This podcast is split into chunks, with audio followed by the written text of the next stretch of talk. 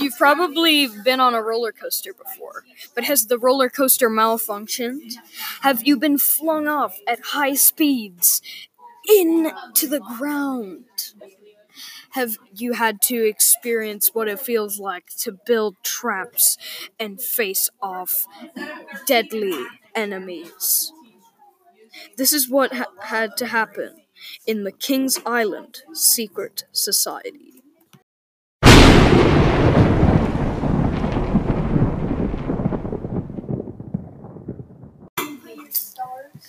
After the excitement of my first ride at King's Island, we went to ride the bat. It immediately didn't seem safe because you weren't strapped in.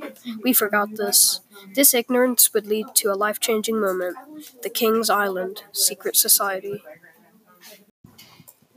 The Banshee was a great first roller coaster. After the amazing thrill of that ride, we went to the Bat.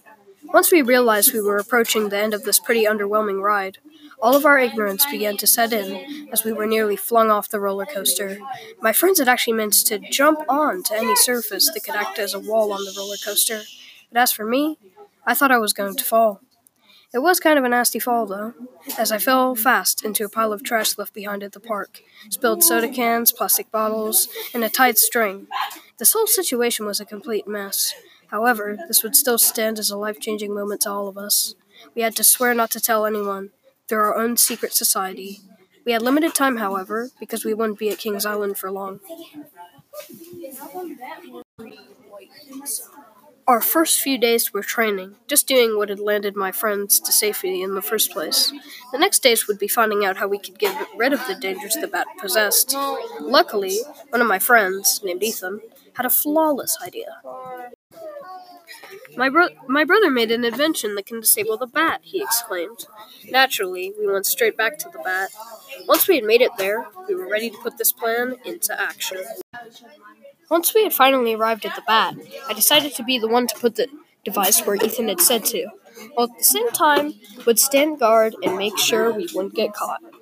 Just as I was putting the device on the precise spot, clinging onto the bat for my life, trying to coordinate everything as Ethan had told me to, Ethan was clearly signaling for me to go off the ride. Me, not taking the hint, decided to look at Ethan and tell him, I thought we were going to disable this ride. What are you doing?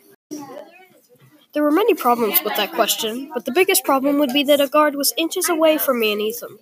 Ethan's facepalm was so loud it could probably be heard across the entire world. The guard, confused and stern, asked, What are you doing? This ride looks like a mess. I proceeded to get out of my almost Spider Man like position and onto safe ground, taking the device with me. And what is this? the guard asked, even more puzzled. It's to disable the. I stammered before Ethan could stop me, so I couldn't make another mistake. Alright, this doesn't seem serious, but I don't want to see any more of this, he proclaimed before walking off to inspect the other rides. We wanted to be as stealthy as possible so we didn't get caught. Our main objective above anything else, though, was to make sure Adam was okay. We managed to find him hiding quietly, and naturally, we wanted to ask him questions. Why didn't you call 911? Ethan asked.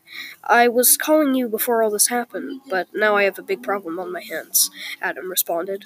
What should we do now? Ethan asked worryingly. I'm not sure, but what is your friend holding? Adam asked. I don't know, I stated. Why, wait, this is a part to something I was working on. I might be able to construct this into something that could help us, Adam replied.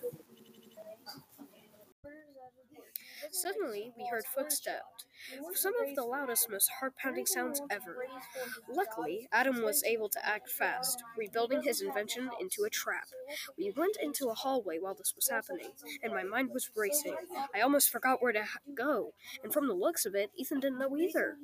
We decided to cling to the walls, almost to the ceiling, looking nearly upside down. As soon as we saw the burglar, it was our time to strike.